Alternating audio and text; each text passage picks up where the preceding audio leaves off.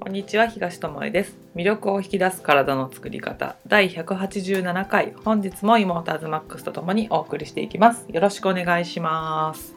嫌な空気が漂ってるのかそれともその世間の空気とは別な空気があなたの周りには流れているでしょうか信じるか信じないかあなた次第です。もう終わり？今日そう嫌な空気感はあったりもしたりするけれどもね。よく考えてみたら、い。自分たちの周りに起きてることを見るとさうん。別に変わってなくない？みたいなね、ううん。ん。ニュースを見たりすればう、ん。まあ、大変なことが起きてるんだろうな。大変なことがこれから起きるのかな？って思わされるような内容ばかりだしスーパーに行ったり薬局に行ったりすれば相変わらず棚がガランと空いてる場所があって、ああまだ補充されるほど流通してないのかなとか在庫あるって言ってたのにどこに行っちゃったのかなとか、うん。いろんなことを考えたりはするんだけどもまあ起きてることは起きてることとしてう、ん。まあ、冷静に見ていくうん。しかないから、うん。まあ、そこに一喜一憂してねあたふたしてもどうしようもないので、まあ、自分たちがどういうふうに過ごしていったらいいかなっていうことなんだけどもなんかさニュース偏ってないって思うこともあるんだよね。うんうんあの本当ウイルスの話がほぼじゃん。うんで学校とかもお休みになっちゃったしコンサートとかねあと今って言えば甲子園とかもね、やらなくなっちゃったり他に春の大会みたいな高校生とか他の競技とかもなくなっちゃってるみたいで、なんか頑張ってきたのにってもうその子たちにとっては悲しいことだけどさ、まあ、ニュースとして流れてくるのはそういうことじゃん。こういうのがなくなりました、うん。中止になりました。ここ行かないでください、うん。はいこれもなくなりました。政府がこういうことを言いましたっていうことなんだけど他にもさ決定されてることあるんだけど知ってますかっていう話を今日しようかなって。一個のことに集中しちゃうと他のこと見えなくなるのが人間じゃん。うん。で特にまあ自分が興味があるものしか入ってこなくなるから今だったらそのウイルスのことに関してみんな興味があるからそのニュースには飛びつくと思うんだけど、うん。でもそれだけじゃないよねって世の中動いてるんだし、他にもいろいろ決まってっちゃったりしてるものとかがあるんだけどそれ知ってますかっていう話の一つとして、はい。そんなさなか、まあ、学校休みにしましょうとかそういう騒ぎになってるあたりにあることが決まっちゃったんだよね。うん。それが決定されたのが2020年の3月3日。閣議決定されましたっていうものがあるんだけどこれでピンとくる人はあ、うん。自分で情報収集できてるなと思ってもらえばいいし、え何ですか？それ。うん。ひな祭りですか？っていう話じゃん。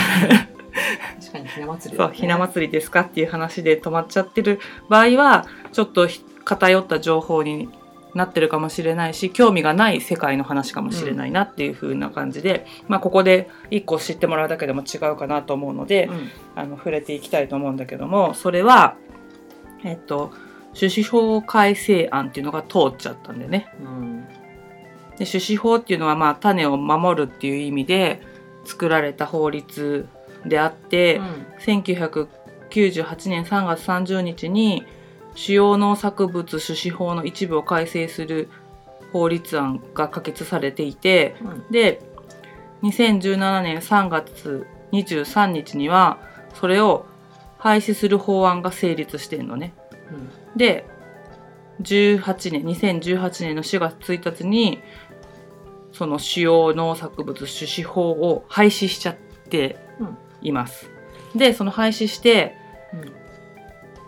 でその法案が種苗があのじ自分で管理しちゃダメですよっていう今まで国が管理していたやつを民間に委託するっていうことで国が管理することをやめましたっていう法律なのね。うんでどうなっていくかっていうとまあ日本の食べ物の種の権利がうんどこかに行っちゃうよねってどこと。こ？国がもうやりませんって言って。国がやらない。国が守ってきたうん。ことを国が、まあ、守らないっていうわけじゃないけどやめましたっていう。うん。でじゃあどうなんのっていうと、それを民間に委ねるという法案に変わったっていう。うん。だから国がやらないけど民間がやりますよってじゃあまあいいかと思うじゃん、なんか一見ね。うん、あの水道もさ民営化したじゃん、それの時もさ、まあ、競争が起きて起きるから安くなるんじゃないと思った人もいると思うけど、結局あれって値上がりしていく可能性があるらしいんだけど、まあ、それと似たような感じで民間にまあ委ねちゃうっていうかことになるんだけども、そうなってくると種とか苗の知的財産権を強化するとか自家増殖の権利を制限するのがうん。目的とされていて、でこれってあじゃあ守ってくれるんだみたいな、うん。って思うじゃん。うん。で勝手に変な種を増やされないように制限するんだって字面からしたらそういう感じに思えるんだけど、そうじゃなくって、はい。結局民間業者からうん。種を買って、うん。それを使ってくださいね。自分たちで勝手に種取らないでくださいね。うん。だから決められたものをまあうん。使って植えてくださいねっていうことになるうんうん。なっていくんだと思うんだよね。うん。でその種っていうのが、まあ、別にどこで買っても一緒だったらいいじゃんって、うんうん。自分家で取れなくなって買えっていうんだったら買えばいいじゃんと思うんだけど、うんうんその種っちゅうのが問題があって、まあ世界的に有名なうん。枯葉剤を作った会社って言われる大企業があるんだけど、うん。そこから買うことになるんじゃないかって、まあ、その会社は自分で調べてもらいたいなと思うのでうん言わないけども、うん。できっとそこが手を出してきてまあ日本の種がそこが管理しし始めるってことになるじゃん。うん。だから国が管理しないって民間って言ったら日本の民間がね管理してくれれば問題ないけどこれは世界的な流れで TPP っていうのに日本が加盟しちゃったことにより、うん。その中にあるまあ決まりとしてそういうことをしてくださいっていうのがあるらしくってだからまあその法案を通さないことにはどうしようもないから通すっていう流れがうん。まあその背景にあったんだろうね、うん。だからそこに参加するためにあたって前々からその2000何年とかからねその法案を変え変えていこうっていうのがあってでもやめますよっていうのが3月3日に通っちゃったと。うん。でその大手世界的に有名な大手から買う種っていうのがどんなものかっていうと、まあ、遺伝子組み換えっていう種を開発した会社ですよっていうのが一番わかりやすくてその種っていうのが F1 種って言われてる種なのね。でその F1 種っていうのがうん。なんかこれが不自然だなと思うんだけどうん。種は取れるんだって。その種で植えたものから作物はもちろん取れるけどうん。種はなるんだって。うん。でもその種から芽は出ないんだって。次の。うん。一代限りの種なんだって。うん。すごくない？種があるけど。種はできるがその種からは作物ができない。だから自分で種が取れないってことだよね。毎回買わないといけないって。一代限りだから。だから使い捨てみたいな種なんだ。うん。一回実をならせてそれが収穫したら終わり。でまた来年また種を買ってやる。みたいな不自然な。不自然じゃん。うん。だから子孫繁栄ができない。ってことになるもんね。その自然のものじゃないってことがもうそれでわかると思うんだけどそういう種なんだって。しかもその種っていうのはまあ特殊な加工がしてあるのね。やっぱり。そういうことじゃん。うん。一回しか種が出ないってことだうん使えないってことは。でその種を一回しかできないためにいろんなのさ放射線を当てたりとかうん。なんかいろんなことをやってると思うのね。だからあんまり食べない方がいいよってことで遺伝子組み換えを使ってたら書きましょうねみたいな法律があったけどそれもちょっと前に喋ったと思うけどしれーって書かなくていいですよっていう法案に変わってんだよね。もう書かなくていいですよってことは消費者にもうわからないようにしといてからその種の方の法案も通っちゃって、ねってことででその種が、まあ、安いのかって言ったら安くなくて決して高くなるらしいのよ。ねで高いってことは農作物も高くなる可能性はあるよね。原価が上がってるわけだからね種の時点でね。でた高いけどもちゃんとおまけがついてきますよっていう種であなんだよね。おでどんなおまけがついてくるのかなと思っては読み進めるとい、うん、農薬に非常に強く。害虫被害が出ませんと。そっちの負けか。だから安定的に作物は取れますよと。うん、だから種とセットで農薬も買っていただくことになります。っていう販売の仕方になるらしい。でまあもうそれしか使えなくなるってことなんだよね。この法律からいくと、自分で種を植えちゃダメ取っちゃダメ。買ってくださいと。うん。でだから独自の日本古来の品種じゃなくなる可能性は大でしかもそれが遺伝子組み換え品になるってことは全部遺伝子組み換えの作物になっちゃう可能性もあるってことだよね。でこの違反したらどうなるかっていうと結構罰則が厳しかったりするっていう、うん重犯罪並みなんじゃないかっていうぐらいの、まあ法律でそういうふうにしようみたいになってるんだよね。でよく考えてほしいんだけども遺伝子組み換えって最近出てきたものじゃん。まあ、ここ20年ぐらいの間に出てきたものじゃん。その間にさ私たちを取り巻く環境健康に関する環境変わってってるよねって。アレルギーめっちゃ増えたじゃん。がん。も増えたじゃん医療費めちゃくちゃ上がってるじゃん。謎の病気も増えて謎の病気も。新しい病気も増えてるしそうだよね。でこれでいいのかっていう。うん。けど法案通っちゃってますよって。施行されるのがもう来年の4月ですよって言われてんだけど、と大丈夫？って。そうなんだからさあの決まっちゃったから仕方ないよねっていう、うん確かに決まっちゃったから仕方ない。うん。のは仕方ないと思うんだけど、でもその仕方ないの意味がさうん。なんて言うんだろう。じゃあそこにあるできたものを食べるとかうん。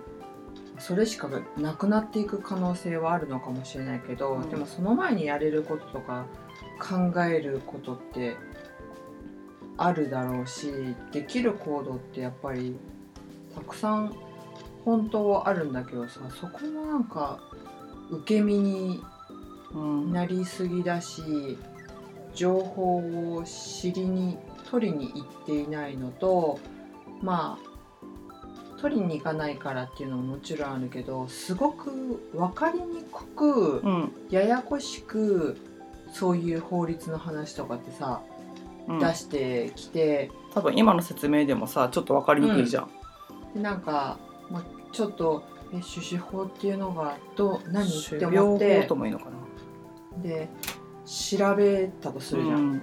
調べてさ農水省とかのホームページとかに行くでしょ、うん。そうするとさめっちゃ本当読む気をなくす書き方を見事にしてござるわけですよ。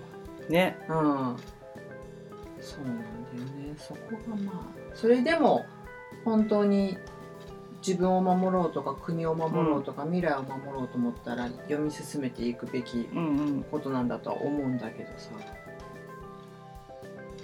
そうなんだよね。種子法って言われてるやつのやつは種苗法改正案っていうのが正確なのかな？種苗法って書いて種苗法っていう。だから自分でちょっと調べてほしいんだよね。うんうんで分かりやすく言うために多分種子法って言ってる人が多いのかな。うんうんうん。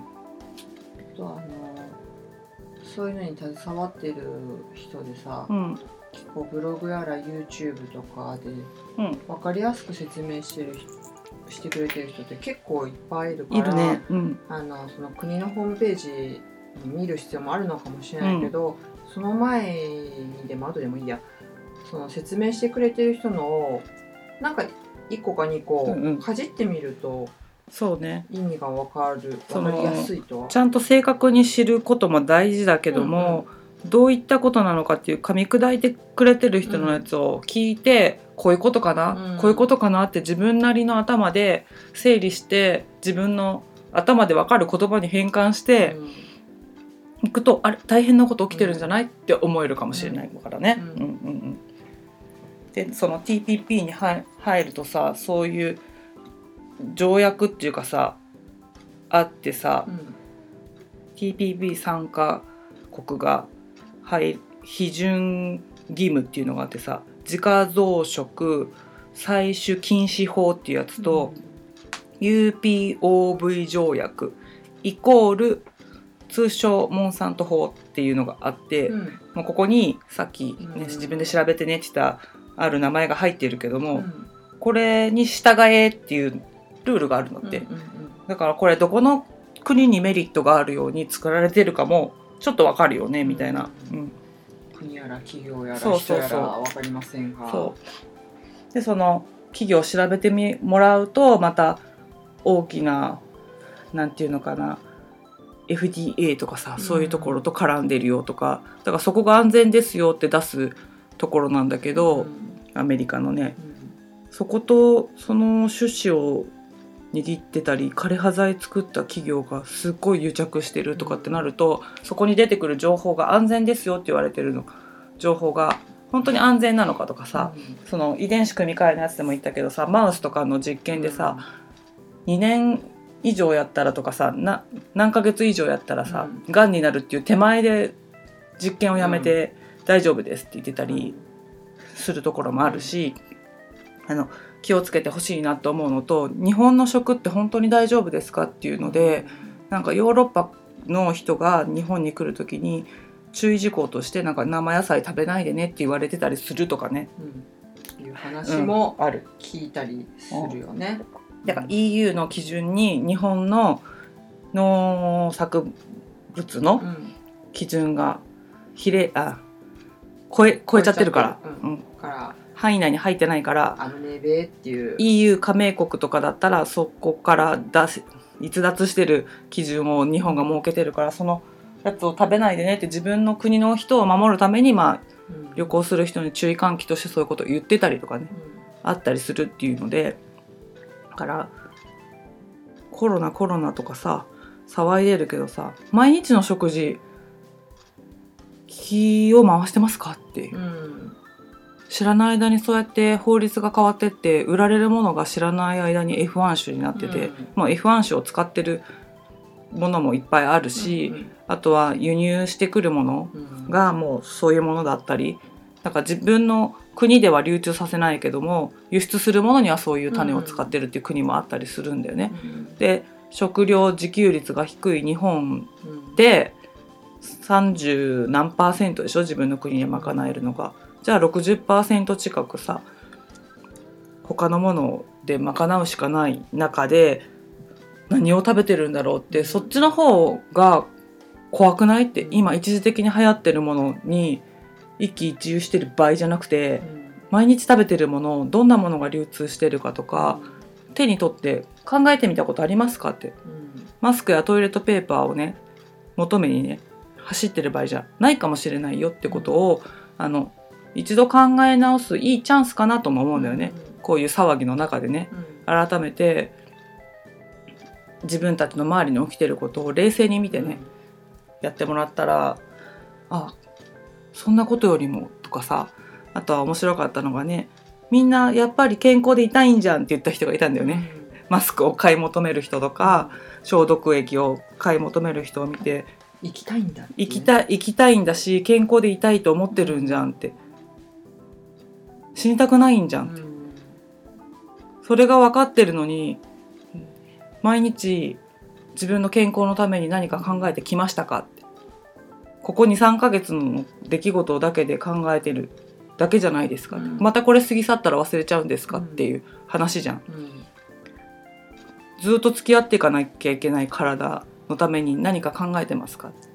でも人って流されてっちゃうから、うんその時は健康でいたい生きたいって思いながらもこの騒ぎが収まったらまた手洗いうがいも忘れて消毒するのも忘れてみたいなうん。生活に戻っちゃう人もいると思うんだけどもこの時に感じたあ免疫高めとかなきゃとか健康でいるためにはって思ったならばこうやって自分が毎日口の中に入れてるもの体の材料となるものにもっと気を使って生活した方がより良くなるんじゃないかなって私は思うんだよね。うんうん。そうね。なんか免疫力を高めるとかさうん、健康でいるためにはとか、うん。その情報を得るにはとかう、ん、まあみんないろいろやなんていうの？情報を求めたりとかこれしなきゃって言ってるけどさうん、あの見ている限りうん、それを実行してる人ってめちゃめちゃ少ないんだよね。うん、あのじゃあウイルスに負けないように免疫力を上げようってうん、でじゃあ食べ物変えた人がいるのかって言ったらカゴの中に入ってるもの多分変わってない、むそうね。しろ今日本学校お休がねおみだからね休。みになってインスタント買ってる人が増えてるっていう悲しい話とかもちょっと聞いたりする、うん。それって免疫力上がりますかっていう話で。子供のためになりますかって。そうそれがまあ、何食かのうちの1食ってそうね。別に、あの働いてる、ね、そうそうそう。お父さんお母さんとかからしたらもちろんそれもありだと思うんだけど、頼っちゃダメとは言わないけども考えてやってるならいいよね。うんうん。うん。それをなぜ食べるのかとか子供に、あの食べる食育？本当に、食べることを伝えていくうん必要があるなうん。って思うのね。うん。さやっぱ人って自分の意識したところに向かってうんうん。行くからさ、あの運転とかと一緒でさ運転する時って自分の進みたい方向を見るし横を見たらそっちに車とかさ、まあ、自転車もそうだし歩くのもそうだけどそっちに寄っていっちゃうじゃん。あのスリップした時にぶつかりたくないとこを見ちゃダメっていう言われるんだよね。自分が進みたい方を見なさいっていうのと一緒でね。そうそうそうね。そうから今自分はうん何の情報とかうんニュースとか、うんでも何でもいいんだけどにこう目がいっているうんか意識がいってるか、運転と一緒でね。しどういう行動をしたかも自分で冷静にうん。今回のことってすっごい分かりやすく自分を見せてくれてるはずだからうわめっちゃ買いに走っちゃったとか、デマに乗っちゃったとかあとなんていうの今までのことを後悔したとかさ、うん。あもっとちゃんとしとけばよかったって。だからだったらそこから変えていきましょうよって、うん。今までのことがいい悪いとかじゃなくて、うん。その買いに走っちゃったのもいい悪いじゃなくってうん。じゃあそうしちゃった自分を知ったならじゃあ次はどういう自分で、うん同じことがもし起きた場合にうん。同じことを繰り返す自分でいいのか、それともああの時の教訓があって、うん。今はこういうことが起きてもちゃんと冷静にできるよねとか、安心して暮らせるよねっていう自分の体の免疫高められてるわって思えるかっていうのは違ってくるから、うん。やっぱ緊急時っていうかさ今非常事態じゃん。そうね世界、世界的にね、うん。非常事態宣言出されてるとこもあるし、うん。非常事態って感じてなくても周りはそういう状況じゃん。うん。そういった時にやっぱり人のさ本性っていうかさ自分の癖とかさ、うんそのトイレットペーパー求めて殴り合いしてる国とかあったからさ、うん。えー、みたいなね。あの人がなんとなくよピーって。でボッコボコに棚の横で殴られてる。いやいやいやって。それがその人の本来の姿じゃん。うん。だからその他人を見てどう思うとかあかわいそうとかそういう目で見るのもありだけども自分はどう思ったかなとか、うん。自分はどういう行動をとったかな、うん報道にばっかり目がいてて裏で起きてること見れてないなとか、その対処対応策しかしてないなとか、うん。うん今後も使えることをやったかなとかさ、うん自分がより健康でいるためにできることを考えたかなうんうん。じゃあこの裏付けを取るために調べたかなとかさ、だからこの音声で言ってることも本当か分かんないし私たちが自分の頭でこのない頭で解釈したやつを喋ってるから、うん。そのまま受け取ってほしくないから間違ってんじゃないって言って調べてほしいし、うん。その解釈違うよっていう意見もあってもちろんいいし、うん。自分でやっぱりやってほしいよね、うんうん。ね。日本人は特にさ受け取るだけ。うん。もらった情報を受け取って受け取っってまだ動けばいいんだけど、うん。受け取って終わりじゃん。はいっつってね。あー怖いこと起きてますねみたいな。なんかどっか違他う人事になっちゃうね。違う世界で起きてることのようにさ、うん。やっちゃうけどもうそれじゃあもうダメですよってことを何回かに分けてきっと言われてきてるんだけど目覚めなかったから、うん。今こんな世界巻き込んだようなことが起きてるとは思うのね。そうね、うんなんかもう往復ビンタされてるような状態でね 起きろーみたいな、そうそう冬山で寝ちゃってる人みたいな寝そうな人にそうそう。なりかけてるから本当あの生きるか死ぬかっていう状況にもしかしたらいる人も、うん。ねいるとは思うんだけど、まあ、そうじゃなかったとしてもでももう大きい広い目で見てみるともう生きるか死ぬかっていうねうん。あの命がっていうか心が生きるか死ぬかっていう部分でも、なんかあるうん。かなと思うし、まあ、経済的にも生きるか死ぬかみたいなところもあるから、うん。からあのすごい思うのはうん。今自分を育てるチャンスだと思うんだよね。そうだね。どういうふうに育てたいかを考えるうん、ことをしないとダメだよね。そう。からこそ自分のそのお姉ちゃんがさっき言ったみたいな見たくなかったうん。もしかしたら買いに走ったとかってちょっとああって思うことってあるじゃん。うん。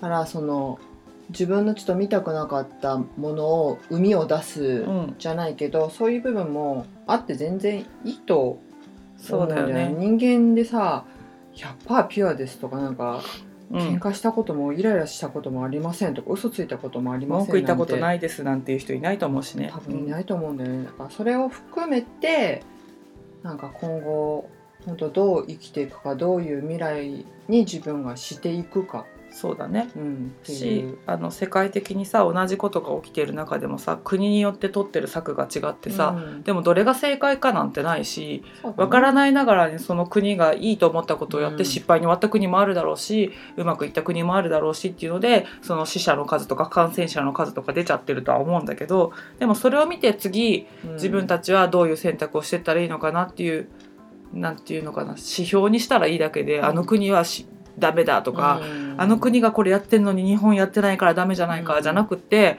なんかもっと大きなところで、うん。あの物事を捉えられるとうん。違った世界が見えてくるかなとは思うし、うん。行動も変わってくるかなと思うしうん。で大きなところが世界を変えるんじゃなくてやっぱり底辺にいる人たちの一人一人の行動が変わることうん。で世界は変わると思うんだよね。だって一瞬にして前回の音声でも言ったかな？一瞬にしてトイレットペーパーを消せるぐらいの力があるわけだよ。ね、でまであっても、うんそうだからそのちっちゃな力をあ侮っちゃいけませんよっていうのが自分たちで証明したと思うのよ。うん。消せるじゃんみたいな。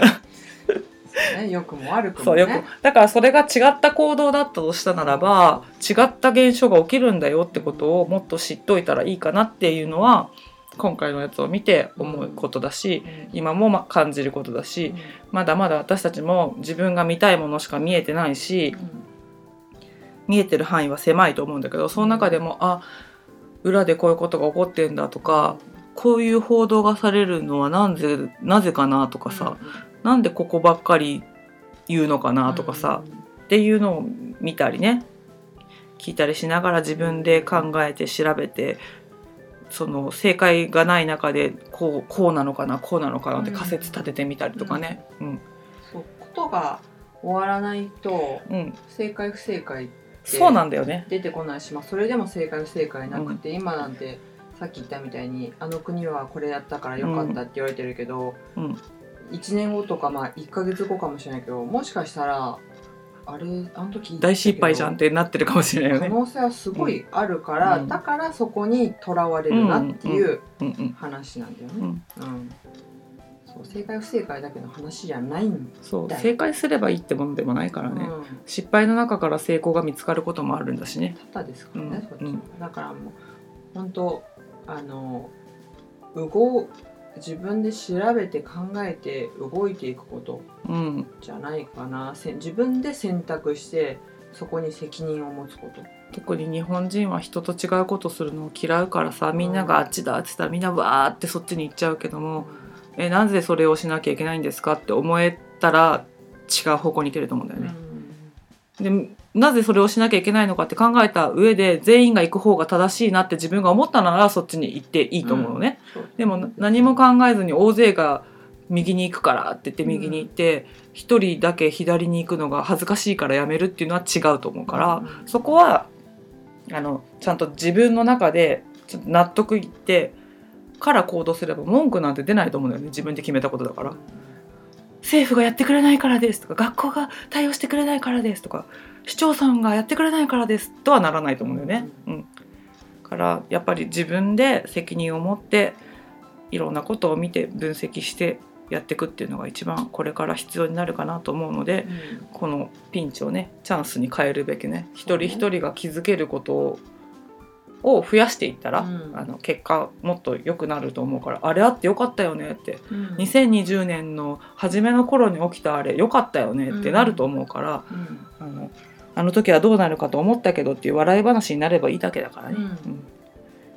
うん。ねそうそうそう。トイレットペーパー買いに走った人もさ私もあの時走ったのよって言って笑ってられたらそれでいいじゃん、うん。うん。っていう話なの。そうそうそう。だから本当明るい未来がそうそこにはあある。るうん。から今をねうん。もっと大切に丁寧に自分の軸でそ生きていきたいなと。法律が変わってっちゃったりすることもあったりするからそういうとこにも興味持ってうん。自分はどちらがいいと思うかとかね。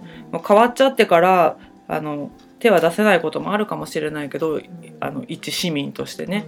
だけど選ぶものを変えていくことで何かが変わっていくとは思うのよね、ううん。んその近い未来じゃないかもしれないけど、うん。うん。そうだね。うん、だから自分の大切な人の笑顔を明日も見るべく、一つ一つね、うん、丁寧にうん。大切にそやっていきましょう。ねこれから一人一人の力が試される時代だと思うから、その一人一人の行動がねう。うん。あの結果を変えていくってことで自分で結果を変える行動にすればいいだけだからね、うん。みんながやらなくても自分ができることをやればいいだけだから深くは考えずにその毎日できることをね、うん。一つずつこなしていくっていう。淡々とそやっていきましょう。う、ね、パニックにならずにうん。冷静にこれからもね自分たちの頭で考えてうん。判断できるように、うん。あの基礎トレーニングっていうかさ、うん。ん柔軟体操をするならしとけばね瞬発的に動くことはできるのでね、そう自分を本当にうん、育てる、なのでそれに徹しましょう。今日言った話なんかも裏付けを取ってみてほう、うんこういうことが起きてるのかって知っとくだけでも違うので、いろんなとこから見たら面白いよね。ぜひ調べてもらったらいいかなと思います。はい。ということで今日はウイルスの騒ぎの裏でもことは起こってますよって、うん起きてることは一つじゃないですよってことで、うん白いあし白いだって広い何？何 怖い怖い。広いあの視野を持って、うんいろんなところに興味を持って、うんあの首を突っ込んでほしいなといううん話でした。はい。ということでね今日はここまでです。はいありがとうございました。来週も元気に会いましょう。はーい。オッケー。面白い粉出てくるの怖いか広いって言いたかったら。。広い視野とそう、混じっちゃった。ね。雪絵みたいだった。白い粉と